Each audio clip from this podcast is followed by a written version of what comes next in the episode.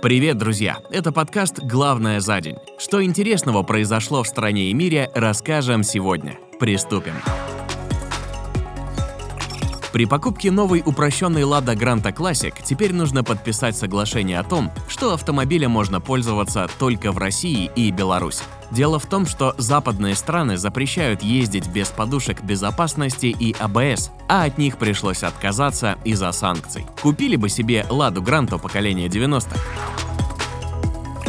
Верховный суд США запретил аборты. Ранее, согласно конституционному праву, женщина могла на сроки до 12 недель самостоятельно принять решение об аборте. В последующие сроки это было возможно сделать только в случае угрозы жизни ребенка или матери. Сам закон действует с 1973 года. Однако 24 июня Верховный суд отменил это решение. Запрет абортов поддержали большинство судей, которые, к слову, почти все являются христианскими консерваторами и давно пытаются продвинуть этот закон. На фоне этих событий в Штатах вспыхнули митинги недовольных женщин с плакатами и надписями «Человек второго сорта», так как, по мнению женщин, их права и свободы ущемлены. Что касается президента Байдена, он отметил, что данное решение суда загоняет Америку на 150 лет назад и заявил, что будет бороться за свободу каждой женщины Америки.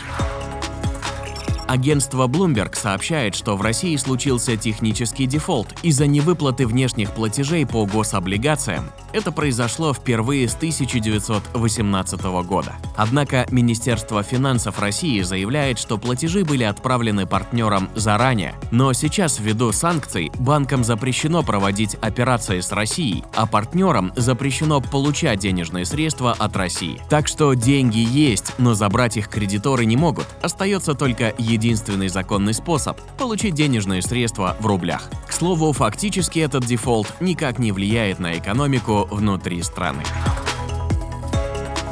В России ежегодно будут выбирать молодежную столицу страны. Об этом сообщил первый заместитель президента России Сергей Кириенко на фестивале Росмолодежи в парке Музеон. Молодежную столицу определят голосованием, но какие города попадут в список и какая роль молодежной столицы пока неизвестна. Основная идея программы – воспитание у детей и молодежи мировоззрения на основе традиционных российских духовных и нравственных ценностей и традиций народов России, а также чувство личной ответственности за свою судьбу и судьбу Отечества.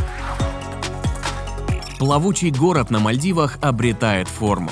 Такой заголовок можно найти на странице издательства CNN. В 10 минутах на лодке от острова Мали, столица Мальдив, строится плавучий город, рассчитанный на 20 тысяч жителей. Проект задуман как решение проблемы повышения уровня моря, которая особенно актуальна в этом регионе. По словам экспертов, к концу столетия вся страна уйдет под воду. На плавучем острове есть вся инфраструктура, включая детские сады, школы и торговые центры. Передвигаться можно как по улицам, так и на лодках, а заселение, по словам застройщика, начнется с 2024 года.